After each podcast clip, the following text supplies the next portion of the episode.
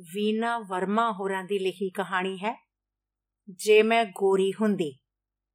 ਸੜਕ ਦੇ ਕਿਨਾਰੇ ਖੂਨ 'ਚ ਲੱਥ-ਪੱਥ ਪਈ ਸੀ ਉਹ, ਵੱਡੀ ਟੁੱਕੀ ਤੇ ਜ਼ਖਮੀ ਹਾਲਤ ਵਿੱਚ।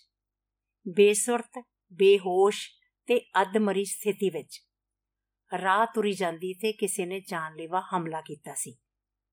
ਰਾਤ ਦੇ ਕਰੀਬ 8 ਵਜੇ ਕੰਮ ਤੋਂ ਘਰ ਵਾਪਸ ਜਾ ਰਹੀ ਸੀ, ਆਪਣੀ ਧੁੰਨ 'ਚ ਮਸਤ ਪਿੱਛੋਂ ਕਿਸੇ ਨੇ ਉਹਦੇ ਸਿਰ 'ਚ ਕੋਈ ਵਜ਼ਨਦਾਰ ਚੀਜ਼ ਮਾਰੀ ਸੀ। ਉਸ ਦੇ ਪੈਰ ਲੜਖੜਾਏ ਤੇ ਉਹਨੇ ਖੁਦ ਨੂੰ ਸੰਭਾਲਣ ਦੀ ਕੋਸ਼ਿਸ਼ ਕੀਤੀ। ਪਰ ਇਸ ਤੋਂ ਪਹਿਲਾਂ ਕਿ ਉਹ ਸੰਭਲਦੀ, ਉਹਦੀ ਗਰਦਨ ਅਤੇ ਚਿਹਰੇ ਉੱਤੇ ਕਿਸੇ ਤੇਜ਼ ਧਾਰ ਹਥਿਆਰ ਨਾਲ ਜ਼ੋਰਦਾਰ ਵਾਰ ਹੋਏ। ਆਪਣੇ ਤੇ ਹੋਏ ਇਸ ਅਚਾਨਕ ਹਮਲੇ ਤੋਂ ਘਬਰਾ ਗਈ ਉਹ। ਚੀਕਾਂ ਨਿਕਲ ਗਈਆਂ ਉਸ ਦੀਆਂ ਆਪਣੇ ਆਪ ਨੂੰ ਹਮਲੇ ਤੋਂ ਬਚਾਉਣ ਦੀ ਪੂਰੀ ਕੋਸ਼ਿਸ਼ ਕੀਤੀ ਉਸਨੇ ਤੇ ਇਸੇ ਕੋਸ਼ਿਸ਼ ਵਿੱਚ ਉਸ ਦੀਆਂ ਬਾਹਾਂ ਤੇ ਹੱਥ ਬੁਰੀ ਤਰ੍ਹਾਂ ਜ਼ਖਮੀ ਹੋ ਗਏ। ਉਸ ਦੀਆਂ ਦਰਦਨਾਕ ਚੀਕਾਂ ਸੁਣ ਕੇ ਆਸੇ-ਪਾਸੇ ਤੁਰੇ ਜਾਂਦੇ ਕੁਝ ਰਾਹੀ ਮਦਦ ਲਈ ਭੱਜੇ। ਉਹਨਾਂ ਨੂੰ ਆਪਣੇ ਵੱਲ ਆਉਂਦਿਆਂ ਦੇਖ ਕੇ ਹਮਲਾਵਰ ਫਰਾਰ ਹੋ ਗਿਆ ਸੀ। ਮੌਕੇ ਤੇ ਮੌਜੂਦ ਕਿਸੇ ਬੰਦੇ ਨੇ ਤੁਰੰਤ ਪੁਲਿਸ ਵਿਭਾਗ ਨੂੰ ਫੋਨ ਕੀਤਾ। ਕੁਝ ਪਲਾਂ ਵਿੱਚ ਹੀ ਸਾਇਰਨ ਵਜਾਉਂਦੀਆਂ ਪੁਲਿਸ ਦੀਆਂ ਕਈ ਗੱਡੀਆਂ ਅਤੇ ਐਂਬੂਲੈਂਸ ਉੱਥੇ ਪਹੁੰਚ ਗਈਆਂ। ਜ਼ਖਮੀ ਔਰਤ ਦੀ ਹਾਲਤ ਬਹੁਤ ਨਾਜ਼ੁਕ ਸੀ। ਕਾਫੀ ਖੂਨ ਵਹਿ ਚੁੱਕਿਆ ਸੀ, ਮਰਨ ਕੰਢੇ ਪਈ ਸੀ ਉਹ। ਉਸ ਦੀ ਹਾਲਤ ਦੇਖਦਿਆਂ 에ਅਰ ਐਂਬੂਲੈਂਸ ਸੱਦੀ ਗਈ। 15 ਮਿੰਟਾਂ ਦੇ ਅੰਦਰ ਹੀ ਹੈਲੀਕਾਪਟਰ ਰਾਹੀਂ ਉਸ ਨੂੰ ਲੰਡਨ ਦੇ ਇੱਕ ਨੇੜਲੇ ਹਸਪਤਾਲ 'ਚ ਪਹੁੰਚਾ ਦਿੱਤਾ ਗਿਆ। ਉਹਦੇ ਬਚਣ ਦੀ ਕੋਈ ਉਮੀਦ ਨਹੀਂ ਸੀ, ਪਰ ਡਾਕਟਰਾਂ ਨੇ ਪੂਰਾ ਜ਼ੋਰ ਲਗਾ ਰੱਖਿਆ ਸੀ। ਉਸ ਨੂੰ ਆਕਸੀਜਨ ਦਿੱਤੀ ਜਾ ਰਹੀ ਸੀ, ਖੂਨ ਚੜਾਇਆ ਜਾ ਰਿਹਾ ਸੀ ਲਾਈਫ ਸੇਵਿੰਗ ਮਸ਼ੀਨ ਤੇ ਰੱਖਿਆ ਜਾ ਰਿਹਾ ਸੀ ਉਸ ਨੂੰ ਪਲ ਪਲ ਉਸ ਦਾ ਬਲੱਡ ਪ੍ਰੈਸ਼ਰ ਹਾਰਟ ਬੀਟ ਤੇ ਹੋਰ ਮੁਆਇਨਾ ਕੀਤਾ ਜਾ ਰਿਹਾ ਸੀ। ਉਸ ਨੂੰ ਬਚਾਉਣ ਦੀ ਹਰ ਕੋਸ਼ਿਸ਼ ਜਾਰੀ ਸੀ, ਪਰ ਕੋਈ ਵੀ ਗਰੰਟੀ ਨਾਲ ਕਹਿ ਨਹੀਂ ਸੀ ਸਕਦਾ ਕਿ ਆਖਰ ਉਹ ਜਿੰਦਾ ਬਚੇਗੀ ਕਿ ਨਹੀਂ। ਐਮਰਜੈਂਸੀ ਵਾਰਡ ਵਿੱਚ 24 ਘੰਟੇ ਨਿਗਰਾਨੀ ਰੱਖੀ ਜਾ ਰਹੀ ਸੀ ਉਸ ਤੇ ਉਸ ਉੱਤੇ ਹੋਏ ਇਸ ਵੈਸ਼ੀਆਨਾ ਹਮਲੇ ਦੀਆਂ ਖਬਰਾਂ ਮੀਡੀਆ 'ਚ ਆ ਚੁੱਕੀਆਂ ਸਨ। ਟੀਵੀ ਤੇ ਵਾਰ-ਵਾਰ ਹੈਡਲਾਈਨਸ ਵਿੱਚ ਮੌਕਾਏ ਵਾਰਦਾਤ ਦੀਆਂ ਤਸਵੀਰਾਂ ਉਸ ਦੀ ਫੋਟੋ ਸਮੇਤ ਦਿਖਾਈਆਂ ਜਾ ਰਹੀਆਂ ਸਨ। ਰੇਡੀਓ ਅਤੇ ਸੋਸ਼ਲ ਮੀਡੀਆ ਤੇ ਵੀ ਉਸੇ ਦਾ ਜ਼ਿਕਰ ਚੱਲ ਰਿਹਾ ਸੀ। ਪੁਲਿਸ ਨੇ ਉਹਦੀਆਂ ਤਸਵੀਰਾਂ ਵਾਲੇ ਪੋਸਟਰ ਥਾਂ-ਥਾਂ ਲਗਾ ਕੇ ਲੋਕਾਂ ਨੂੰ ਜਾਣਕਾਰੀ ਦੇਣ ਦੀ ਅਪੀਲ ਕੀਤੀ ਸੀ। ਚਾਰੇ ਪਾਸੇ ਇੱਕ ਖੌਫ ਤੇ ਦਹਿਸ਼ਤ ਦਾ ਮਾਹੌਲ ਸੀ ਕਿ ਕਿਵੇਂ ਇੱਕ ਰਾਹ ਤੁਰੀ ਜਾਂਦੀ ਆਮ ਔਰਤ ਤੇ ਕਿਸੇ ਨੇ ਕਾਤਲਾਨਾ ਹਮਲਾ ਕੀਤਾ। ਪਰ ਕਾਤਲ ਦਾ ਕੋਈ ਪਤਾ ਨਹੀਂ ਸੀ। ਉਹ ਕੌਣ ਸੀ? ਕਿੱਥੋਂ ਆਇਆ ਸੀ? ਇਸ ਔਰਤ ਤੇ ਉਸਨੇ ਕਿਉਂ ਹਮਲਾ ਕੀਤਾ? ਇਸ ਬਾਰੇ ਪੁਲਿਸ ਦੇ ਹੱਥ ਕੋਈ ਸੁਰਾਗ ਨਹੀਂ ਲੱਗਾ। ਪੁਲਿਸ ਦੀਆਂ ਗੱਡੀਆਂ ਸੜਕਾਂ ਤੇ ਸਾਇਰਨ ਵਜਾਉਂਦੀਆਂ ਭੱਜੀਆਂ ਫਿਰਦੀਆਂ ਸਨ, ਪਰ ਕੋਈ ਸਫਲਤਾ ਨਹੀਂ ਮਿਲ ਰਹੀ ਸੀ। ਉਸ ਜ਼ਖਮੀ ਔਰਤ ਨੂੰ ਵੀ ਹਾਲੇ ਪੂਰਾ ਹੋਸ਼ ਨਹੀਂ ਆਇਆ ਸੀ। ਉਹ ਆਪਣੇ ਨਾਲ ਹੋਏ ਇਸ ਖੂਨੀ ਕਾਂਡ ਬਾਰੇ ਦੱਸਣ ਦੀ ਹਾਲਤ ਵਿੱਚ ਵੀ ਨਹੀਂ ਸੀ ਤੇ ਨਾ ਹੀ ਡਾਕਟਰ ਜਾਂ ਨਰਸਾਂ ਕਿਸੇ ਨੂੰ ਉਸ ਦੇ ਨੇੜੇ ਲੱਗਣ ਦੇ ਰਹੇ ਸਨ। ਉਸ ਦੇ ਸਿਰ ਤੇ ਜੋ ਸੱਟਾਂ ਲੱਗੀਆਂ ਸਨ, ਉਸ ਕਾਰਨ ਉਸ ਦੀ ਯਾਦਾਸ਼ਤ ਚਲੇ ਜਾਣ ਦਾ ਵੀ ਖਤਰਾ ਸੀ। ਸ਼ਾਇਦ ਆਪਣੇ ਬਾਰੇ ਸਭ ਕੁਝ ਹੀ ਭੁੱਲ ਚੁੱਕੀ ਹੋਵੇ ਉਹ। ਆਪਣੀਆਂ ਦਰਦ ਨਾਲ ਭਰੀਆਂ ਬੰਦ ਅੱਖਾਂ ਉਹ ਕਦੇ-ਕਦੇ ਥੋੜੀ ਦੇਰ ਲਈ ਖੋਲਦੀ ਤੇ ਫਿਰ ਬੰਦ ਕਰ ਲੈਂਦੀ। ਡਾਕਟਰ ਆਪਣਾ ਫਰਜ਼ ਨਿਭਾ ਰਹੇ ਸਨ, ਪੁਲਿਸ ਆਪਣਾ ਕੰਮ ਕਰ ਰਹੀ ਸੀ। ਕਈ ਦਿਨਾਂ ਦੀ ਭੱਜ ਨੱਠ ਪਿੱਛੋਂ ਪੁਲਿਸ ਨੇ ਕਿਸੇ ਦੂਰ ਦੇ ਸ਼ਹਿਰ ਚੋਂ ਇੱਕ ਬੰਦਾ ਗ੍ਰਿਫਤਾਰ ਕਰਕੇ ਮੁਕੱਦਮਾ ਦਰਜ ਕਰ ਦਿੱਤਾ ਸੀ। ਮੈਜਿਸਟ੍ਰੇਟ ਕੋਰਟ 'ਚ ਪੇਸ਼ੀ ਦੌਰਾਨ ਪੁਲਿਸ ਨੇ ਇਸ ਬੰਦੇ ਨੂੰ ਉਸ ਔਰਤ ਦਾ ਪਤੀ ਤੇ ਹਮਲਾਵਰ ਦੱਸਦਿਆਂ ਪੇਸ਼ ਕੀਤਾ ਸੀ। ਇਸ ਬੰਦੇ ਨੇ ਅਦਾਲਤ ਵਿੱਚ ਸਿਰਫ ਆਪਣਾ ਨਾਮ ਦੱਸਿਆ, ਹੋਰ ਕੁਝ ਨਹੀਂ ਬੋਲਿਆ। ਉਧਰ ਉਸ ਜ਼ਖਮੀ ਔਰਤ ਬਾਰੇ ਵੀ ਪੂਰੀ ਜਾਣਕਾਰੀ ਪੁਲਿਸ ਨੇ ਹਾਸਲ ਕਰ ਲਈ ਸੀ। ਉਸ ਦਾ ਨਾਮ ਓਮ ਸਖੀ ਸੀ। ਕਿਸੇ ਪ੍ਰਾਈਵੇਟ ਕੰਪਨੀ 'ਚ ਕੰਮ ਕਰਦੀ ਸੀ ਉਹ। ਇਕੱਲੀ ਰਹਿੰਦੀ ਸੀ, ਸ਼ਾਇਦ ਤਲਾਕਸ਼ੁਦਾ ਸੀ ਤੇ ਦੋ ਬੱਚਿਆਂ ਦੀ ਮਾਂ ਸੀ। ਉਸ ਦਾ ਕੋਈ ਰਿਸ਼ਤੇਦਾਰ ਇਸ ਮੁਲਕ ਵਿੱਚ ਨਹੀਂ ਸੀ। ਥੋੜੇ ਬਹੁਤ ਜਾਣ ਪਛਾਣ ਦੇ ਬੰਦੇ ਸਨ, ਜੋ ਪੁਲਿਸ ਦੇ ਰੱਫੜ ਵਿੱਚ ਪੈਣ ਤੋਂ ਡਰਦੇ ਸਨ। ਇਸ ਲਈ ਕੋਈ ਵੀ ਖੁੱਲ ਕੇ ਸਾਹਮਣੇ ਨਹੀਂ ਆ ਰਿਹਾ ਸੀ। ਪੁਲਿਸ ਲੋਕਾਂ ਦੀਆਂ ਮਿੰਤਾਂ ਕਰ ਕਰਕੇ ਥੱਕ ਗਈ ਸੀ ਕਿ ਇਸ ਖੂਨੀ ਵਾਰਦਾਤ ਬਾਰੇ ਜੇ ਕਿਸੇ ਕੋਲ ਕੋਈ ਜਾਣਕਾਰੀ ਹੋਵੇ ਤਾਂ ਤੁਰੰਤ ਪੁਲਿਸ ਨਾਲ ਸੰਪਰਕ ਕਰੇ। ਪਰ ਲੋਕਾਂ ਨੂੰ ਜਿਵੇਂ ਸੱਪ ਸੌਂ ਗਿਆ ਸੀ। ਓਮ ਸਖੀ ਦੀ ਹਾਲਤ ਵਿੱਚ ਹੌਲੀ-ਹੌਲੀ ਸੁਧਾਰ ਹੋਣ ਲੱਗਾ। ਹਸਪਤਾਲ 'ਚ ਮਿਲਦੀ ਦੇਖਭਾਲ ਤੇ ਇਲਾਜ ਨਾਲ ਉਸ ਦੇ ਜ਼ਖਮ ਭਰਨ ਲੱਗੇ। ਹੁਣ ਉਹ ਬਿਸਤਰੇ 'ਚੋਂ ਬਾਹਰ ਨਿਕਲ ਕੇ ਬੈਠਣ ਤੇ ਥੋੜਾ ਬਹੁਤ ਤੁਰਨ ਫਿਰਨ ਵੀ ਲੱਗ ਪਈ ਸੀ। 6 ਮਹੀਨੇ ਦੀ ਲਗਾਤਾਰ ਸੇਵਾ ਤੇ ਸੰਭਾਲ ਨਾਲ ਉਸ ਦੇ ਸਰੀਰ 'ਚ ਮੁੜ ਜਾਨ ਪੈ ਗਈ ਸੀ, ਜਿਵੇਂ ਨਵਾਂ ਜਨਮ ਹੋਇਆ ਸੀ ਉਸ ਦਾ ਪਰ ਉਸ ਨੂੰ ਇਸ ਨਵੇਂ ਜਨਮ ਦੀ ਕੋਈ ਖੁਸ਼ੀ ਨਹੀਂ ਸੀ। ਨਾ ਉਸ ਦੀਆਂ ਅੱਖਾਂ ਦੀ ਉਦਾਸੀ ਘਟੀ ਤੇ ਨਾ ਉਸ ਦੇ ਬੁੱਲਾਂ ਤੇ ਮੁਸਕਾਨ ਆਈ। ਮੈਡੀਕਲ ਸਟਾਫ ਦੀਆਂ ਅਣਥੱਕ ਕੋਸ਼ਿਸ਼ਾਂ ਦੇ ਬਾਵਜੂਦ ਉਸ ਦੇ ਮਨ ਅੰਦਰ ਮੁੜ ਜਿਉਣ ਦੀ ਉਮੰਗ ਨਾ ਭਰੀ ਜਾ ਸਕੀ। ਆਤਮ ਵਿਸ਼ਵਾਸ ਟੁੱਟ ਚੁੱਕਾ ਸੀ ਉਸ ਦਾ ਹਰਦਮ ਡਰੀ ਤੇ ਸਹਿਮੀ ਹੋਈ ਰਹਿੰਦੀ। ਕੋਈ ਗੱਲ ਕਰਦਾ ਤਾਂ ਛੋਟਾ-ਮੋਟਾ ਜਵਾਬ ਦੇ ਦਿੰਦੀ, ਵਰਨਾ ਚੁੱਪ ਰਹਿੰਦੀ।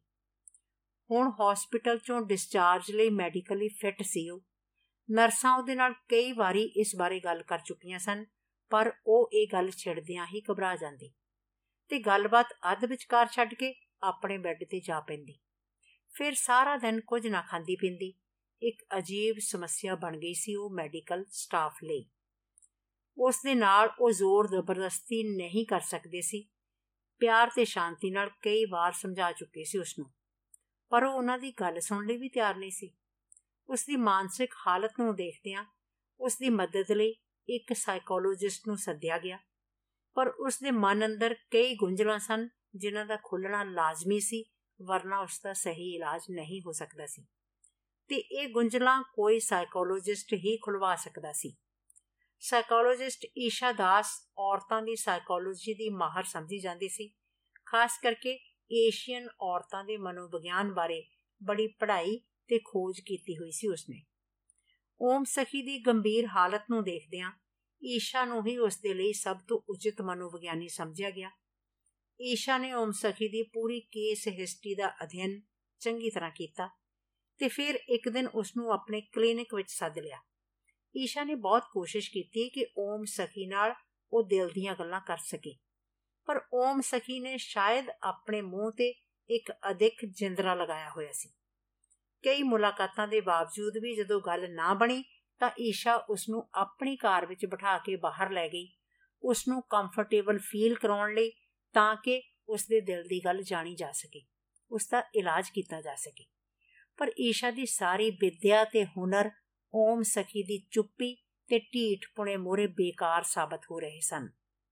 ਠੀਕ ਹੈ ਓਮ ਸਖੀ, ਜੇ ਤੂੰ ਮੇਰੇ ਨਾਲ ਗੱਲ ਨਹੀਂ ਕਰਨੀ ਚਾਹੁੰਦੀ, ਤਾਂ ਫਿਰ ਮੈਂ ਤੇਰਾ ਕੇਸ ਬੰਦ ਕਰ ਦਿੰਦੀ ਆ। ਇੱਕ ਦਿਨ ਈਸ਼ਾ ਨੇ ਥੋੜਾ ਜਿਹਾ ਖਿੱਚ ਕੇ ਕਿਹਾ, ਹੋਰ ਤੁਸੀਂ ਕਰ ਵੀ ਕੀ ਸਕਦੇ ਹੋ? ਕੇਸ ਬੰਦ ਕਰਨ ਤੋਂ ਇਲਾਵਾ? ਅਚਾਨਕ ਓਮ ਸਖੀ ਬੋਲੀ, ਕੀ ਮਤਲਬ? ਉਸ ਨੂੰ ਬੋਲਦੀ ਸੁਣ ਕੇ ਈਸ਼ਾ ਹੈਰਾਨ ਹੋਈ, ਇਹੀ ਕਿ ਹੋਰ ਕੀ ਉਮੀਦ ਰੱਖੀ ਜਾ ਸਕਦੀ ਹੈ ਤੁਹਾਡੇ ਵਰਗਿਆਂ ਤੋਂ? ਪਹਿਲਾਂ ਕੋਈ ਸੁਣਦਾ ਨਹੀਂ। ਜਦੋਂ ਭਾਣਾ ਵਰਤ ਜਾਂਦਾ ਫਿਰ ਆ ਜਾਂਦੇ ਉਹ ਸਾਰੇ ਇਕੱਠੇ ਹੋ ਕੇ ਪਰਿੰਡਾਂ ਵਾਂਗੂ। ਪੁਲਿਸ ਵੀ ਪਹੁੰਚ ਜਾਂਦੀ ਹੈ। ਸੋਸ਼ਲ ਸਰਵਿਸਿਜ਼ ਵਾਲੇ ਵੀ ਬਿੰਦ ਨਹੀਂ ਲਾਉਂਦੇ। ਡਾਕਟਰ ਵੀ ਭੱਜੇ ਆਉਂਦੇ ਨੇ ਤੇ ਮੀਡੀਆ ਵਾਲੇ ਵੀ ਆ ਜਾਂਦੇ ਨੇ ਕੈਮਰੇ ਚੁੱਕ ਕੇ ਤੇ ਲੋਕ ਵੀ ਤੁਰ ਪੈਂਦੇ ਨੇ, ਹੱਥਾਂ 'ਚ ਮੋਮਬੱਤੀਆਂ ਫੜ ਕੇ ਜਲੂਸ ਕੱਢਣ। ਪਰ ਇਹਨਾਂ ਮੋਮਬੱਤੀਆਂ ਨਾਲ ਸਾਡੀਆਂ ਕਿਸਮਤਾਂ ਦੇ ਹਨੇਰੇ ਦੂਰ ਨਹੀਂ ਹੋਣੇ। ਓਮ ਸਖੀ ਤੋਂ ਇੰਨੀਆਂ ਗੰਭੀਰ ਗੱਲਾਂ ਦੀ ਉਮੀਦ ਨਹੀਂ ਸੀ ਉਸ ਨੂੰ ਕੀ ਗੱਲ ਹੈ ਓਮ ਸਖੀ? ਮੈਨੂੰ ਲੱਗਦਾ ਤੇਰੇ ਮਨ 'ਚ ਬਹੁਤ ਕੁਝ ਛੁਪਿਆ ਹੋਇਆ ਹੈ।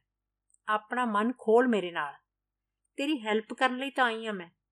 ਜੇ ਤੂੰ ਮੈਨੂੰ ਆਪਣੇ ਦਿਲ ਦੀ ਗੱਲ ਨਹੀਂ ਦੱਸੇਂਗੀ, ਤਾਂ ਤੇਰਾ ਇਲਾਜ ਨਹੀਂ ਹੋ ਸਕੇਗਾ।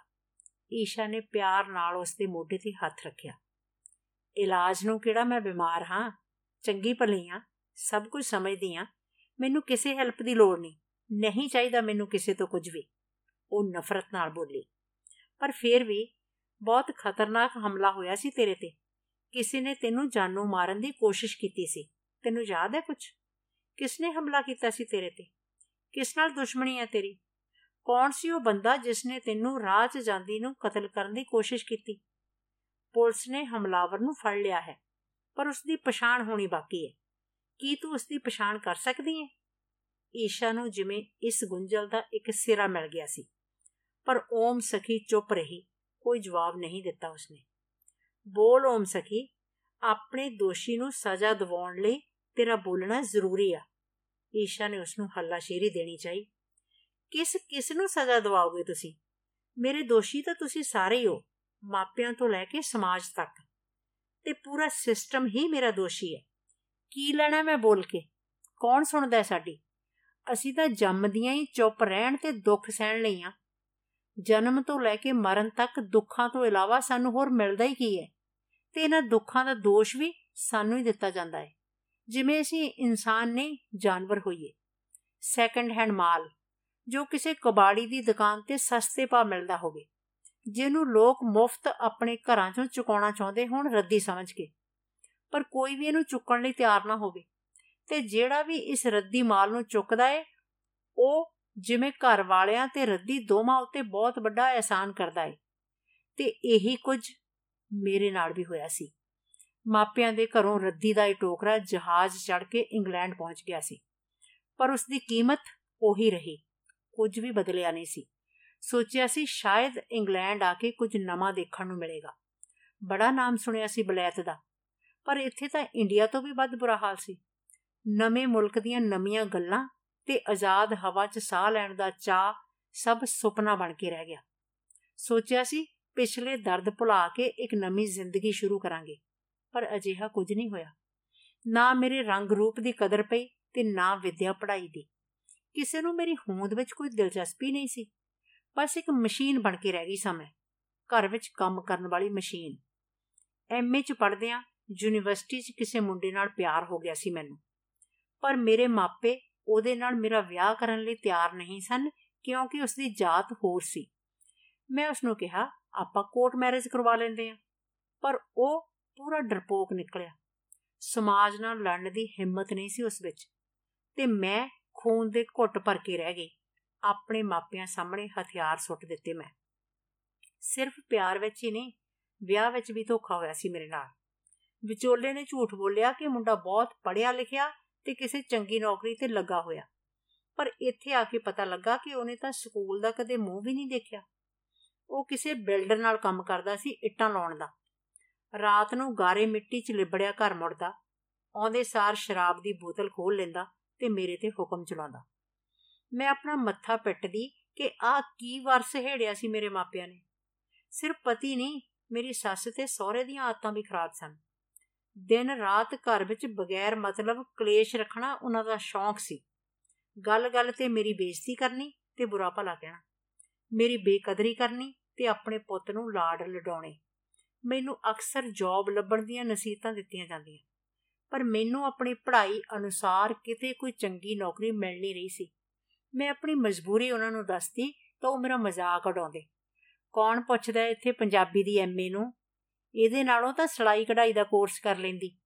ਘੱਟੋ ਘੱਟ ਇੱਥੇ ਆ ਕੇ ਘਰੇ ਬੈਠੀ ਲੋਕਾਂ ਦੇ ਸੂਟ ਸੀ ਜਾਂਦੀ ਤੇ ਚਾਰ ਪੈਸੇ ਕਮਾਉਂਦੀ। ਕੀ ਫੋਕਣੀ ਅਸੀਂ ਤੇਰੀ ਐਮਏ ਥੋੜੇ ਤੇ ਰਗੜ ਕੇ ਲਾਉਣੀ ਹੈ ਤੇਰੀ ਪੜ੍ਹਾਈ? ਸਾਰਾ ਦਿਨ ਬੇਲੀ ਬੈਠੀ ਰਿਸਾਲੇ ਪੜ੍ਹਦੀ ਰਹਿਣੀ ਹੈ ਜਾਂ ਫਿਰ ਟੀਵੀ ਤੇ ਫਿਲਮਾਂ ਦੇਖਦੀ ਹੈ ਕੰਮ ਨਾ ਕੋਈ ਧੰਦਾ, ਮੁਫਤ ਦੀਆਂ ਰੋਟੀਆਂ ਪਾੜਦੀ ਹੈ ਮੇਰੀ ਸੱਸ ਅਕਸਰ ਮੈਨੂੰ ਮੇੜੇ ਮਾਰਦੀ ਤੇ ਮੇਰਾ ਪਤੀ ਵੀ ਆਪਣੀ ਮਾਂ ਦੀ ਹਾਂ ਵਿੱਚ ਹਾਂ ਮਿਲਾਉਂਦਾ ਮੈਂ ਤਾਂ ਖੈਰ ਕਦੇ ਕੋਈ ਸ਼ਿਕਾਇਤ ਕੀਤੀ ਨਹੀਂ ਸੀ, ਪਰ ਮਾਂ ਵੱਲੋਂ ਮਿਲਦੀ ਰੋਜ਼ਾਨਾ ਰਿਪੋਰਟ ਕਾਰਨ ਉਹ ਹਰ ਸਮੇਂ ਮੇਰੇ ਨਾਲ ਉਖੜਿਆ ਰਹਿੰਦਾ ਸੀ। ਮੈਂ ਪਤੀ, ਸੱਸ ਤੇ ਬਾਕੀ ਟੱਬਰ ਦੀਆਂ ਗਾਲਾਂ ਤੇ ਝੜਕਾਂ ਚੁੱਪਚਾਪ ਸੁਣਦੀ ਰਹਿੰਦੀ। ਬੇੜੇ ਗਰਕ ਹੋ ਜਾਣ ਇਹੋ ਜਿਹੇ ਮਾਪਿਆਂ ਦੇ, ਜਿਹੜੇ ਕੁੜੀਆਂ ਨੂੰ ਕੂੜੇ ਵਾਂਗ ਘਰੋਂ ਬਾਹਰ ਸੁੱਟਦੇ ਨੇ, ਨਾ ਅਕਲ ਦੇਖਣ, ਨਾ ਸ਼ਕਲ।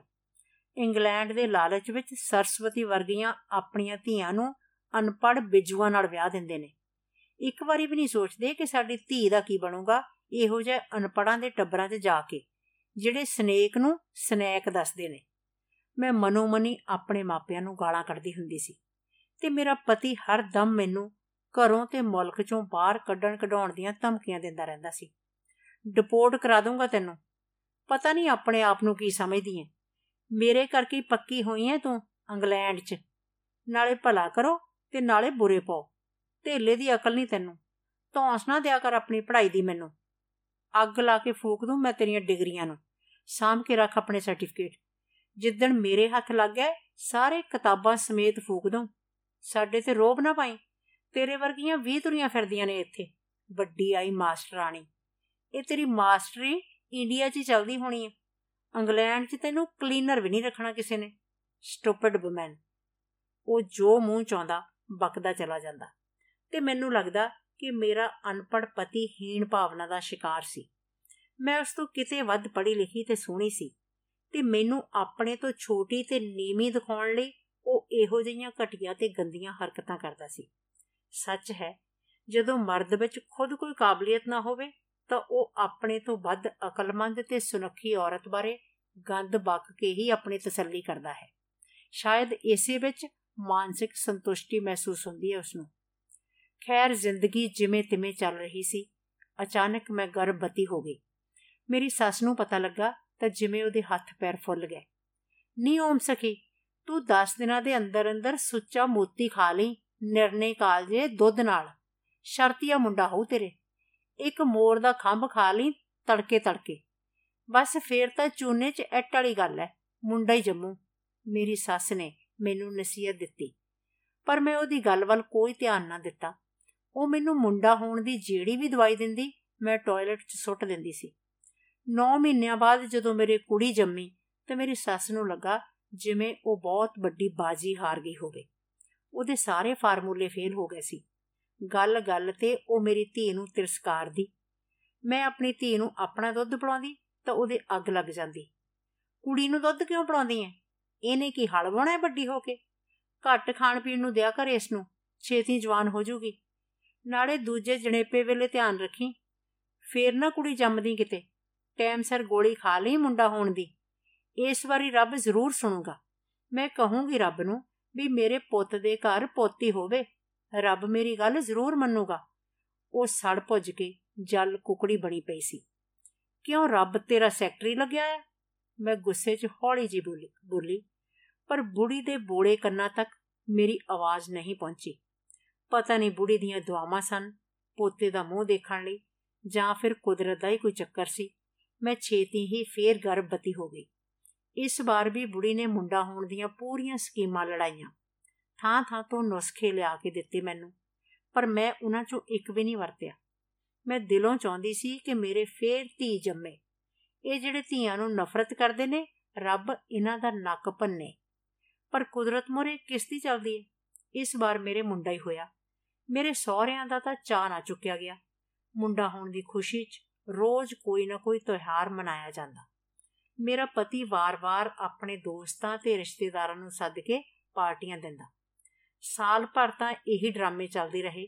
ਫਿਰ ਹੌਲੀ-ਹੌਲੀ ਉਹਨਾਂ ਦਾ ਉਤਸ਼ਾਹ ਠੰਡਾ ਪੈਣ ਲੱਗਾ। ਹੁਣ ਉਹਨਾਂ ਲਈ ਮੁੰਡੇ ਕੁੜੀ ਦਾ ਕੋਈ ਫ਼ਰਕ ਨਹੀਂ ਰਿਹਾ ਸੀ। ਦੋਵੇਂ ਬੱਚਿਆਂ ਨਾਲ ਉਵੇਂ ਹੀ ਦੁਰਵਿਵਹਾਰ ਕੀਤਾ ਜਾਂਦਾ ਜੋ ਉਹਨਾਂ ਦੀ ਮਾਂ ਨਾਲ ਹੁੰਦਾ ਸੀ। ਉਹੀ ਮਾਰਕੁੱਟ ਤੇ ਗਾਲੀ ਗਲੋਚ ਜੋ ਮੈਂ ਸਹਿਣ ਦੀ ਆਦੀ ਹੋ ਚੁੱਕੀ ਸੀ, ਹੁਣ ਮੇਰੀ ਔਲਾਦ ਵੀ ਭੁਗਤ ਰਹੀ ਸੀ। ਨਾ ਮੇਰੇ ਕਿਸੇ ਦੁੱਖ ਦਾ ਅਹਿਸਾਸ ਸੀ ਉਹਨਾਂ ਨੂੰ ਤੇ ਨਾ ਹੀ ਮੇਰੀ ਖੁਸ਼ੀ ਦਾ ਕੋਈ ਮੁੱਲ। ਮੇਰਾ ਪਿਓ ਅਚਾਨਕ ਚੱਲ ਬਸਿਆ ਸੀ ਇੰਡੀਆ 'ਚ। ਮੈਂ ਬਹੁਤ ਰੋਈ ਕੰਧਾਂ ਨਾਲ ਲੱਗ ਕੇ, ਪਰ ਕਿਸੇ ਨੇ ਮੈਨੂੰ ਗੱਲ ਨਹੀਂ ਲਾਇਆ। ਮੇਰੀ ਸੱਸ ਦਾ ਮੂੰਹ ਟੁੱਟ ਜਾਏ ਜੇ ਉਹਨੇ ਇੱਕ ਵਾਰੀ ਵੀ ਮੇਰੇ ਪਿਓ ਦੀ ਮਰਗ ਤੇ ਅਫਸੋਸ ਜਤਾਇਆ ਹੋਵੇ। ਮੈਂ ਇੰਡੀਆ ਜਾਣਾ ਚਾਹੁੰਦੀ ਸੀ, ਪਰ ਪੂਰਾ ਟੱਬਰ ਮੇਰਾ ਰਾਹ ਰੋਕੀ ਖੜਾ ਸੀ। ਕਈ ਦਿਨ ਮੈਂ ਇਕੱਲੀ ਬੈਠੀ ਆਪਣੇ ਕਮਰੇ 'ਚ ਰੋਂਦੀ ਰਹੀ। ਤੇਰਾ ਪਿਓ ਮਰਿਆ ਕਿ ਰਾਸ਼ਟਰਪਤੀ ਮਰ ਗਿਆ ਕਿਸੇ ਮੁਲਕ ਦਾ? ਕਿੰਨੇ ਮਹੀਨੇ ਅਫਸੋਸ ਮਨਾਏਗੀ ਉਸ ਬੁੜੇ ਦਾ? ਜੇ ਕਹੇ ਤਾਂ ਝੰਡਾ ਲਿਆ ਦੇ ਮਾਂ, ਛੱਤ ਤੇ ਟੰਗ ਦੇ ਅੱਧਾ ਝੁਕਾ ਕੇ, ਤਾਂ ਕਿ ਪੂਰੀ ਕੰਟਰੀ ਤੇਰੇ ਪਿਓ ਦਾ ਨੈਸ਼ਨਲ ਸੋਗ ਮਨਾਵੇ। ਮੇਰਾ ਪਤੀ ਇੱਕ ਦਿਨ ਮੇਰੇ ਤੇ ਵਰਿਆ। ਮੇਰੀ ਕਦਰ ਤਾਂ ਨਹੀਂ ਕੀਤੀ ਤੂੰ ਕਦੇ, ਪਰ ਘੱਟੋ ਘੱਟ ਆਪਣੇ ਸਹੁਰੇ ਬਾਰੇ ਤਾਂ ਇੱਜ਼ਤ ਨਾਲ ਬੋਲ। ਤੇਰੇ ਪਿਓ ਵਰਗਾ ਸੀ ਉਹ। ਪਤਾ ਨਹੀਂ ਮੇਰੇ ਮੂੰਹੋਂ ਕਿਵੇਂ ਨਿਕਲ ਗਿਆ। ਜਵਾਨ ਲੜਾਉਣੀ ਹੈ ਤੂੰ ਮੇਰੇ ਨਾਲ? ਦੁੱਕੀ ਦੀ ਜਨਾਨੀ ਕਿਵੇਂ ਚਬਰ-ਚਬਰ ਬੋਲਦੀ ਆ? ਤੈਨੂੰ ਮਿੰਟ 'ਚ ਥੱਲੇ ਲਾ ਦੂੰਗਾ ਮੈਂ। ਜ਼ਿਆਦਾ ਬਗਿਆੜੀ ਨਾ ਬਣੀ ਮੇਰੇ ਸਾਹਮਣੇ। ਉਹਨੇ ਮੇਰੇ ਵਾਲ ਫੜ ਕੇ ਖਿੱਚੇ। ਮੈਂ ਬਗਿਆੜੀ ਕਿੱਥੇ ਆ? ਮੈਂ ਤਾਂ ਇੱਕ ਗਊ ਆ, ਜੋ ਇੱਕ ਵਾੜੇ 'ਚੋਂ ਦੂਜੇ ਵਾੜੇ 'ਚ ਪਹੁੰਚ ਗਈ। ਕਹਿੰਦੇ ਹੋਏ ਮੈਂ ਰੋ ਪਈ। ਜੇ ਤੂੰ ਗਊ ਏ, ਤਾਂ ਮੈਂ ਵੀ ਕਸਾਈ ਆ। ਟੋਟੇ ਟੋਟੇ ਕਰ ਦੂੰਗਾ। ਇਹ ਇੰਗਲੈਂਡ ਆ। ਇੱਥੇ ਗਊਆਂ ਰੋਜ਼ ਵੱਡੀਆਂ ਵੀ ਜਾਂਦੀਆਂ ਨੇ ਤੇ ਖਾਧੀਆਂ ਵੀ ਜਾਂਦੀਆਂ ਨੇ। ਇੰਡੀਆ ਨਹੀਂ ਵੀ ਇੱਥੇ ਗਊ ਮਾਤਾ ਦੇ ਨਾਂ ਤੇ ਬੰਦੇ ਕਤਲ ਕੀਤੇ ਜਾਣਗੇ। ਸਮਝੀ? ਆਪਣੀ ਔਕਾਤ 'ਚ ਰਹਿ। ਜੁੱਤੀ ਐ ਤੂੰ ਮੇਰੇ ਪੈਰ ਦੀ। ਆਖ ਕੇ ਉਸਨੇ ਮੇਰਾ ਸਿਰ ਕੰਧ 'ਚ ਮਾਰਿਆ। ਜਿੱਦਣੇ ਜੁੱਤੀ ਤੇਰੇ ਸਿਰ ਤੇ ਪਈ, ਤੇਰੀ ਸੁਰਤ ਟਿਕਾਣੇ ਆਜੂ, ਮੈਂ ਦਰਦ ਨਾਲ ਕੁਰਲਾਈ। ਤੇ ਫੇਰ ਮੇਰੇ ਪਤੀ ਨੇ ਮੈਨੂੰ ਕੁੱਟਣ 'ਚ ਕੋਈ ਕਸਰ ਨਹੀਂ ਛੱਡੀ। ਇਸ ਕੰਮ 'ਚ ਮੇਰੀ ਸੱਸ ਨੇ ਵੀ ਪੂਰਾ ਸਾਥ ਦਿੱਤਾ ਉਸ ਦਾ ਮੇਰੇ ਪਤੀ ਹੱਥੋਂ ਮੈਨੂੰ ਕੁੱਟ ਪੈਂਦੀ ਦੇਖ ਕੇ ਮੇਰੀ ਸੱਸ ਬਹੁਤ ਖੁਸ਼ ਹੁੰਦੀ ਸੀ। ਸਾਨੂੰ ਆਪਸ ਵਿੱਚ ਲੜਾਉਣਾ ਜਿਵੇਂ ਉਸ ਦਾ ਮਨੋਰੰਜਨ ਹੁੰਦਾ ਸੀ। ਚੁਗਲੀਆਂ ਕਰਕੇ ਉਹ ਦਿਨ ਰਾਤ ਪੁੱਤ ਦੇ ਕੰਨ ਭਰਦੀ, ਦਿਨੇ ਚੰਗੀ ਭਲੀ ਹੁੰਦੀ, ਬਾਜ਼ਾਰਾਂ 'ਚ ਘੁੰਮਦੀ ਰਹਿੰਦੀ, ਪਰ ਸ਼ਾਮ ਨੂੰ ਜਦੋਂ ਪੁੱਤ ਦੇ ਘਰ ਮੁੰਡ ਦਾ ਸਮਾਂ ਹੁੰਦਾ ਤਾਂ ਹਾਏ ਹਾਏ ਕਰਨ ਲੱਗ ਜਾਂਦੀ, ਫਫੇ ਕੁੱਟਣੀ। ਦਿਨੇ ਭਾਂਤ ਭਾਂਤ ਦੇ ਖਾਣੇ ਖਾਂਦੀ, ਪਰ ਰਾਤ ਨੂੰ ਢਿੱਡ ਦੁਖਣ ਲੱਗ ਜਾਂਦਾ ਸੀ ਉਸ ਦਾ। ਪੁੱਤ ਮੇਰੇ ਐਸਟੀਡੀ ਹੋ ਗਈ ਮੇਰੇ ਗੋਡੇ ਦੁਖਦੇ ਆ, ਮੇਰਾ ਢਿੱਡ ਦੁਖਦਾ ਮੇਰੇ ਕੁਝ ਨਹੀਂ ਪਚਦਾ। ਉਹ ਆਪਣੇ ਪੁੱਤ ਸਾਹਮਣੇ ਨੋਟੰਕੀ ਕਰਦੀ ਤੇ ਉਹ ਵੀ ਮਾਂ ਦਾ ਸੱਚਾ ਸੇਵਾਦਾਰ ਬਣ ਕੇ ਉਸ ਦੇ ਹੱਥ ਪੈਰ ਘੁੱਟਦਾ, ਸਿਰ ਦੱਬਦਾ ਤੇ ਗੋਡਿਆਂ ਦੀ ਮਾਲਿਸ਼ ਕਰਦਾ। ਮੇਰੀ ਸੱਸ ਚਾਹੁੰਦੀ ਨਹੀਂ ਸੀ ਕਿ ਘਰ ਵਿੱਚ ਮੇਰੇ ਪੈਰ ਲੱਗਣ। ਜੇ ਉਸ ਦਾ ਵਸ ਚੱਲਦਾ ਤਾਂ ਉਹ ਸਾਡੇ ਪਤੀ ਪਤਨੀ ਦੇ ਵਿਚਕਾਰ ਆ ਕੇ ਸੌਂਦੀ, ਪਰ ਇੰਨਾ ਕੋ ਓਲਾ ਤਾਂ ਰੱਖਣਾ ਹੀ ਪੈਣਾ ਸੀ। ਕਹਿੰਦੇ ਨੇ ਕਈ ਮਸਲੇ ਰੱਬ ਹੀ ਹੱਲ ਕਰ ਦਿੰਦਾ ਹੈ। ਇੱਕ ਦਿਨ ਸੁੱਤੀ ਪਈ ਰਹਿ ਗਈ ਮੇਰੀ ਸੱਸ। ਮੈਨੂੰ ਉਸ ਦੇ ਮਰਨ ਤੇ ਭੋਰਾ ਦੁੱਖ ਨਹੀਂ ਹੋਇਆ। ਬੜੀ ਕੁਪੱਤੀ ਤੇ ਚੰਦਰੀ ਬੁੜੀ ਸੀ ਉਹ। ਮੈਨੂੰ ਲੱਗਾ ਜਿਵੇਂ ਕੋਈ ਮੇਰਾ ਦੁਸ਼ਮਣ ਮਰਿਆ ਹੋਵੇ। ਜਿਉਂਦੇ ਜੀ ਮੇਰਾ ਜਿਉਣਾ ਹਰਾਮ ਕੀਤਾ ਹੋਇਆ ਸੀ ਉਸਨੇ। ਪਰ ਸ਼ਾਇਦ ਮਰਨ ਪਿੱਛੋਂ ਵੀ ਮੇਰਾ ਖਿਹੜਾ ਨਹੀਂ ਛੱਡ ਰਹੀ ਸੀ ਉਹ। ਮੇਰਾ ਪਤੀ ਹੁਣ ਮੈਨੂੰ ਹੀ ਉਸ ਦੀ ਮੌਤ ਦਾ ਕਾਰਨ ਦੱਸਦਾ ਸੀ। ਤੂੰ ਮੇਰੀ ਮਾਂ ਦੀ ਸੇਵਾ ਨਹੀਂ ਕੀਤੀ। ਤੜਫਾ ਤੜਫਾ ਕੇ ਮਾਰਿਆ ਤੂੰ ਉਹਨੂੰ। ਉਹਦੇ ਨਾਲ ਹਰ ਵੇਲੇ ਲੜਦੀ ਸੀ ਤੂੰ। ਖਾਣ ਪੀਣ ਨੂੰ ਨਹੀਂ ਦਿੰਦੀ ਸੀ ਕੁਝ ਵਿਚਾਰੀ ਨੂੰ। ਉਹ ਸ਼ਰਾਬ ਪੀ ਕੇ ਮੈਨੂੰ ਗਾਲਾਂ ਕੱਢਦਾ। ਜੇ ਮੈਂ ਤੇਰੀ ਮਾਂ ਮਾਰੀ ਆ, ਤਾਂ ਜਾ ਕੇ ਕਤਲ ਦਾ ਮੁਕੱਦਮਾ ਕਰ ਦੇ ਮੇਰੇ ਤੇ। ਆਪੇ ਭੁਗਤ ਲਵਾਂ ਮੈਂ। ਹਾਰ ਕੇ ਮੈਂ ਇੱਕ ਦਿਨ ਕਹਿ ਹੀ ਦਿੱਤਾ। ਤੇ ਉਹ ਸਾਡੀ ਲੜਾਈ, ਸਾਡੇ ਰਿਸ਼ਤੇ ਦਾ ਆਖਰੀ ਦਿਨ ਸੀ। ਨਿਕਲ ਜਾ ਮੇਰੇ ਘਰੋਂ ਕਮਜ਼ਾਤੇ ਮੇਰੀ ਮਰੀ ਹੋਈ ਮਾਂ ਦੀ ਆਤਮਾ ਨੂੰ ਦੁੱਖ ਪਹੁੰਚਾ ਰਹੀ ਹੈ ਤੂੰ। ਉਹ ਗਰਜਿਆ। ਮਰੀ ਹੋਈ ਮਾਂ ਦੀ ਆਤਮਾ ਦਾ ਤਾਂ ਫਿਕਰ ਹੈ ਤੈਨੂੰ, ਪਰ ਆਪਣੀ ਜਿਉਂਦੀ ਜਾਗਦੀ ਪਤਨੀ ਤੇ ਔਲਾਦ ਬਾਰੇ ਕੋਈ ਫਰਜ਼ ਨਹੀਂ ਤੇਰਾ। ਤੰਗ ਆ ਚੁੱਕੀ ਆ ਮੈਂ ਤੇਰੇ ਰੋਜ਼-ਰੋਜ਼ ਦੇ ਕੰਜਰ ਕਲੇਸ਼ ਤੋਂ। ਇਹੋ ਜਿਹੀ ਗੰਦੀ ਜ਼ਿੰਦਗੀ ਨਾਲੋਂ ਜਾਨੋਂ ਮਾਰ ਦੇ ਮੈਨੂੰ। ਮੈਂ ਵੀ ਗਰਜੀ। ਚਲ ਠੀਕ ਹੈ ਫਿਰ। ਅੱਜ ਤੋਂ ਬਾਅਦ ਤੂੰ ਮੇਰੇ ਦਰਵਾਜ਼ੇ ਤੇ ਪੈਰ ਨਾ ਰੱਖੀ। Get lost go to hell leave me alone ਉਸਨੇ ਮੈਨੂੰ ਘਰੋਂ ਬਾਹਰ ਧੱਕਾ ਦੇ ਦਿੱਤਾ। ਘਰ ਅੰਦਰ ਮੇਰੇ ਦੋਵੇਂ ਬੱਚੇ ਰੋ ਰਹੇ ਸਨ। ਸ਼ਾਇਦ ਉਹ ਉਹਨਾਂ ਨੂੰ ਵੀ ਕੁੱਟ ਰਿਹਾ ਸੀ, ਪਰ ਮੈਂ ਆਪਣਾ ਦਿਲ ਕਰੜਾ ਕੀਤਾ। ਨਾ ਮੇਰੇ ਸਿਰ ਤੇ ਚੁੰਨੀ ਸੀ, ਨਾ ਪੈਰਾਂ 'ਚ ਜੁੱਤੀ। ਪਤਾ ਨਹੀਂ ਕਿੱਥੋਂ ਇੰਨੀ ਤਾਕਤ ਆਈ ਮੇਰੇ ਵਿੱਚ। ਮੈਂ ਉਸੇ ਹਾਲਤ 'ਚ ਸੜਕ ਤੇ ਤੁਰ ਪਈ। ਸਾਰੀ ਰਾਤ ਨੰਗੇ ਪੈਰ ਤੇ ਨੰਗੇ ਸਿਰ ਅਣਜਾਣ ਸੜਕਾਂ ਤੇ ਘੁੰਮਦੀ ਰਹੀ ਮੈਂ। ਪਤਾ ਨਹੀਂ ਮੈਨੂੰ ਕੀ ਹੋ ਗਿਆ ਸੀ।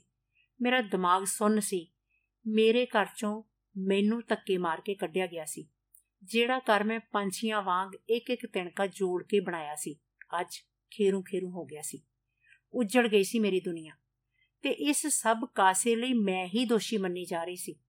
ਕਈ ਸਵਾਲ ਦਿਮਾਗ 'ਚ ਉੱਠ ਰਹੇ ਸੀ ਕੀ ਮੇਰਾ ਜਨਮ ਸਿਰਫ ਕੁੱਟਾਂ ਮਾਰਾਂ ਖਾਣ ਲਈ ਹੀ ਹੋਇਆ ਹੈ। ਸਿਰਫ ਸ਼ਹੀਦੀਆਂ ਦੇਣ ਲਈ ਹੀ ਪੈਦਾ ਹੋਈ ਸਾਂ ਮੈਂ। ਕਦੇ ਕੁਰਬਾਨੀ ਦੀ ਪੁਤਲੀ ਤੇ ਕਦੇ ਬਲੀ ਦੀ ਬੱਕਰੀ? ਕੀ ਮੇਰੀ ਮਾਂ ਨੇ ਮੈਨੂੰ ਇਸੇ ਕੰਮ ਲਈ ਪੈਦਾ ਕੀਤਾ ਸੀ? ਹਨੇਰੀ ਕਾਲੀ ਬੁੜੀ ਰਾਤ ਵਿੱਚ ਪਤਾ ਨਹੀਂ ਕਿੱਥੋਂ ਮੇਰੇ ਮਨ ਅੰਦਰ ਰੋਸ਼ਨੀ ਦੀ ਲੋ ਪੈਦਾ ਹੋ ਰਹੀ ਸੀ। ਕਿੱਥੋਂ ਮੇਰੇ ਵਿੱਚ ਇੰਨਾ ਹੌਸਲਾ ਤੇ ਹਿੰਮਤ ਆ ਗਏ ਕਿ ਮੈਂ ਤੂਫਾਨਾਂ ਨਾਲ ਭਰਿਆ ਇੱਕ ਚਨਾ ਇਕੱਲਿਆਂ ਤੈਰਨ ਦਾ ਫੈਸਲਾ ਕਰ ਲਿਆ। ਇਹੋ ਜਿਹਾ ਚਨਾ ਜਿਸ ਦੇ ਦੂਜੇ ਕੰਢੇ ਨਾ ਤਾਂ ਕੋਈ ਮਹੀਵਾਲ ਖੜਾ ਮੇਰੀ ਉਡੀਕ ਕਰ ਰਿਹਾ ਸੀ ਤੇ ਨਾ ਹੀ ਮੇਰੇ ਕੋਲ ਕੋਈ ਘੜਾ ਸੀ ਕੱਚਾ ਜਾਂ ਪੱਕਾ। ਪਰ ਮੈਂ ਬਗੈਰ ਸੋਚੇ ਸਮਝੇ ਕਾਲੀਆਂ ਭਿਆੰਕਰ ਤੂਫਾਨੀ ਲਹਿਰਾਂ ਵਿੱਚ ਛਾਲ ਮਾਰ ਦਿੱਤੀ। ਡੁੱਬਣ ਦਾ ਪੂਰਾ ਖਤਰਾ ਸੀ। ਹੱਥ ਪੈਰ ਮਾਰਨ ਲੱਗੀ ਮੈਂ। ਤੈਰਨਾ ਮੈਨੂੰ ਆਉਂਦਾ ਨਹੀਂ ਸੀ, ਪਰ ਮੈਂ ਘਬਰਾਈ ਨਹੀਂ। ਹੌਲੀ-ਹੌਲੀ ਲਹਿਰਾਂ ਨਾਲ ਲੜਦੀ ਤੇ ਥਪੇੜੇ ਖਾਂਦੀ ਕੰਡੇ ਜਾ ਲੱਗੀ ਮੈਂ। ਕਹਿੰਦੇ ਨੇ, ਕਈ ਕਿਸ਼ਤੀਆਂ ਦੇ ਮਲਾ ਨਹੀਂ ਹੁੰਦੇ, ਪਰ ਉਹ ਫੇਰ ਵੀ ਪਾਰ ਲੱਗ ਜਾਂਦੀਆਂ ਨੇ। ਦਿਨ ਚੜਿਆ ਤਾਂ ਸੂਰਜ ਜਿਵੇਂ ਮੇਰੇ ਲਈ ਜ਼ਿੰਦਗੀ ਦਾ ਇੱਕ ਨਵਾਂ ਸੁਨੇਹਾ ਲੈ ਕੇ ਆਇਆ ਸੀ। ਮੈਂ ਸਿੱਧੀ ਉਸ ਰੈਸਟੋਰੈਂਟ 'ਚ ਗਈ ਜਿੱਥੇ ਮੈਂ ਕੰਮ ਕਰਦੀ ਸੀ। ਉੱਥੇ ਜਾ ਕੇ ਮੈਂ ਆਪਣੀ ਸਾਰੀ ਕਹਾਣੀ ਆਪਣੇ ਬਜ਼ੁਰਗ ਬੌਸ ਨੂੰ ਸੁਣਾਈ। ਉਹ ਮੈਨੂੰ ਆਪਣੀਆਂ ਧੀਆਂ ਵਾਂਗ ਸਮਝਦਾ ਸੀ। ਉਸਨੇ ਮੈਨੂੰ ਤੁਰੰਤ ਆਪਣੇ ਘਰ 'ਚ ਕਮਰਾ ਰਹਿਣ ਲਈ ਦੇ ਦਿੱਤਾ। ਉਸ ਦੀ ਪਤਨੀ ਕਾਫੀ ਬਿਮਾਰ ਰਹਿੰਦੀ ਸੀ। ਮੈਂ ਦੋਵਾਂ ਦੀ ਮਾਪਿਆਂ ਵਾਂਗ ਸੇਵਾ ਕਰਨ ਲੱਗੀ। ਸਿਰ ਤੇ ਛੱਤ ਮਿਲ ਗਈ ਸੀ ਮੈਨੂੰ। ਹੋਰ ਕੀ ਚਾਹੀਦਾ ਸੀ? ਪਰ ਮੇਰੇ ਪਤੀ ਤੋਂ ਮੇਰੀ ਇਹ ਆਜ਼ਾਦੀ ਬਰਦਾਸ਼ਤ ਨਾ ਹੋਈ। ਉਹ ਮੇਰੇ ਕੰਮ ਵਾਲੀ ਥਾਂ ਤੇ ਆ ਕੇ ਰੋਜ਼ ਤਮਾਸ਼ੇ ਕਰਦਾ ਤੇ ਮਾਲਕਾਂ ਨੂੰ ਧਮਕੀਆਂ ਦਿੰਦਾ। ਮੇਰੇ ਤੇ ਗੰਦੇ ਮੰਦੇ ਦੋਸ਼ ਲਗਾਉਂਦਾ ਤੇ ਮੈਨੂੰ ਚਰਿੱਤਰਹੀਣ ਦੱਸਦਾ। ਰੈਸਟੋਰੈਂਟ ਬੰਦ ਕਰਵਾਉਣ ਦੇ ਡਰਾਵੇ ਦਿੰਦਾ ਕਿ ਉੱਥੇ ਕੁੜੀਆਂ ਤੋਂ ਧੰਦਾ ਕਰਵਾਇਆ ਜਾ ਰਿਹਾ ਸੀ। ਆਪਣੇ ਮਾਪਿਆਂ ਵਰਗੇ ਬਜ਼ੁਰਗ ਮਾਲਕਾਂ ਦੀ ਇੱਜ਼ਤ ਦਾ ਖਿਆਲ ਕਰਕੇ ਮੈਂ ਖੁਦ ਹੀ ਉੱਥੋਂ ਕੰਮ ਛੱਡਣ ਦਾ ਫੈਸਲਾ ਕਰ ਲਿਆ। ਮੈਂ ਸੋਚਿਆ, ਏਸੇ 'ਚ ਹੀ ਸਭ ਦੀ ਭਲਾਈ ਸੀ। ਫਿਰ ਮੈਂ ਕਿਸੇ ਹੋਰ ਦੁਕਾਨ 'ਚ ਕੰਮ ਲੱਭ ਲਿਆ, ਪਰ ਉਹ ਰਾਖਸ਼ ਮੇਰਾ ਪਿੱਛਾ ਕਰਦਾ ਉੱਥੇ ਵੀ ਪਹੁੰਚ ਗਿਆ ਤੇ ਮੈਨੂੰ ਕੰਮ ਫੇਰ ਛੱਡਣਾ ਪਿਆ। ਇਸ ਤਰ੍ਹਾਂ ਵਾਰ-ਵਾਰ ਹੋਣ ਲੱਗਾ, ਮੈਂ ਜਿੱਥੇ ਵੀ ਜਾਂਦੀ, ਉਹ ਪ੍ਰੇਤ ਵਾਂਗ ਉੱਥੇ ਹੀ ਪਹੁੰਚ ਜਾਂਦਾ। ਅਗਲੇ ਕਿਸੇ ਮੁਸੀਬਤ ਵਿੱਚ ਪੈਣ ਦੀ ਬਜਾਏ ਮੈਨੂੰ ਹੀ ਕੰਮ ਤੋਂ ਜਵਾਬ ਦੇ ਦਿੰਦੇ। ਪਤਾ ਨਹੀਂ ਕਿੰਨੀ ਵਾਰੀ ਮੈਂ ਪੁਲਿਸ ਕੋਲ ਸ਼ਿਕਾਇਤ ਕੀਤੀ ਹੋਣੀ, ਪਰ ਹਰ ਵਾਰੀ ਉਸ ਨੂੰ ਵਾਰਨਿੰਗ ਦੇ ਕੇ ਛੱਡ ਦਿੱਤਾ ਜਾਂਦਾ। ਕਈ ਵਾਰ ਮੈਂ ਸੋਸ਼ਲ ਸਰਵਿਸਿਜ਼ ਵਾਲਿਆਂ ਕੋਲ ਵੀ ਗਈ ਕਿ ਮੈਨੂੰ ਮੇਰੇ ਬੱਚੇ ਦਿਲਾਏ ਜਾਣ ਤੇ ਰਹਿਣ ਲਈ ਘਰ ਦਿੱਤਾ ਜਾਵੇ। ਪਰ ਉੱਥੋਂ ਵੀ ਕੁਝ ਨਹੀਂ ਮਿਲਦਾ, ਸਿਰਫ ਸਲਾਹ مشਵਰਾ ਉਹਨਾਂ ਦੀ ਵੇਟਿੰਗ ਲਿਸਟ ਬਹੁਤ ਲੰਮੀ ਸੀ। ਮੇਰੇ ਬੱਚੇ ਮੈਨੂੰ ਮਿਲ ਨਹੀਂ ਸਕਦੇ ਸੀ ਕਿਉਂਕਿ ਮੇਰੇ ਪਤੀ ਨੇ ਅਦਾਲਤ ਵਿੱਚ ਮੈਨੂੰ ਬਦ ਚੱਲਣ ਦੱਸ ਕੇ ਉਹਨਾਂ ਦੀ ਕਸਟਡੀ ਖੁਦ ਲੈ ਲਈ ਸੀ। ਪੂਰੇ ਸ਼ਹਿਰ ਵਿੱਚ ਮੈਨੂੰ ਇੱਕ ਆਵਾਰਾ ਤੇ ਨੀਚ ਔਰਤ ਵਜੋਂ ਬਦਨਾਮ ਕਰ ਦਿੱਤਾ ਸੀ ਉਸਨੇ। ਹਾਰ ਕੇ ਮੈਂ ਉਹ ਸ਼ਹਿਰ ਛੱਡਣ ਦਾ ਫੈਸਲਾ ਕਰ ਲਿਆ। ਦੂਰ ਕਿਸੇ ਹੋਰ ਥਾਂ ਜਾ ਕੇ ਆਪਣੀ ਜ਼ਿੰਦਗੀ ਦੀ ਗੱਡੀ ਰੇੜਨ ਦਾ ਮਨ ਬਣਾਇਆ। ਕਿਸੇ ਨੂੰ ਕੁਝ ਨਹੀਂ ਦੱਸਿਆ ਕਿ ਮੈਂ ਕਿੱਥੇ ਜਾ ਰਹੀ ਹਾਂ। ਆਪਣੇ ਆਪ ਨੂੰ ਦੁਨੀਆ ਤੋਂ ਛੁਪਾ ਕੇ ਕਿਸੇ ਗੁਪਤ ਥਾਂ ਤੇ ਰਹਿਣ ਲੱਗ ਪਈ। ਕਿਸੇ ਪੁਰਾਣੇ ਜਾਣੂ ਨਾਲ ਕੋਈ ਸੰਪਰਕ ਨਹੀਂ ਰੱਖਿਆ ਮੈਂ।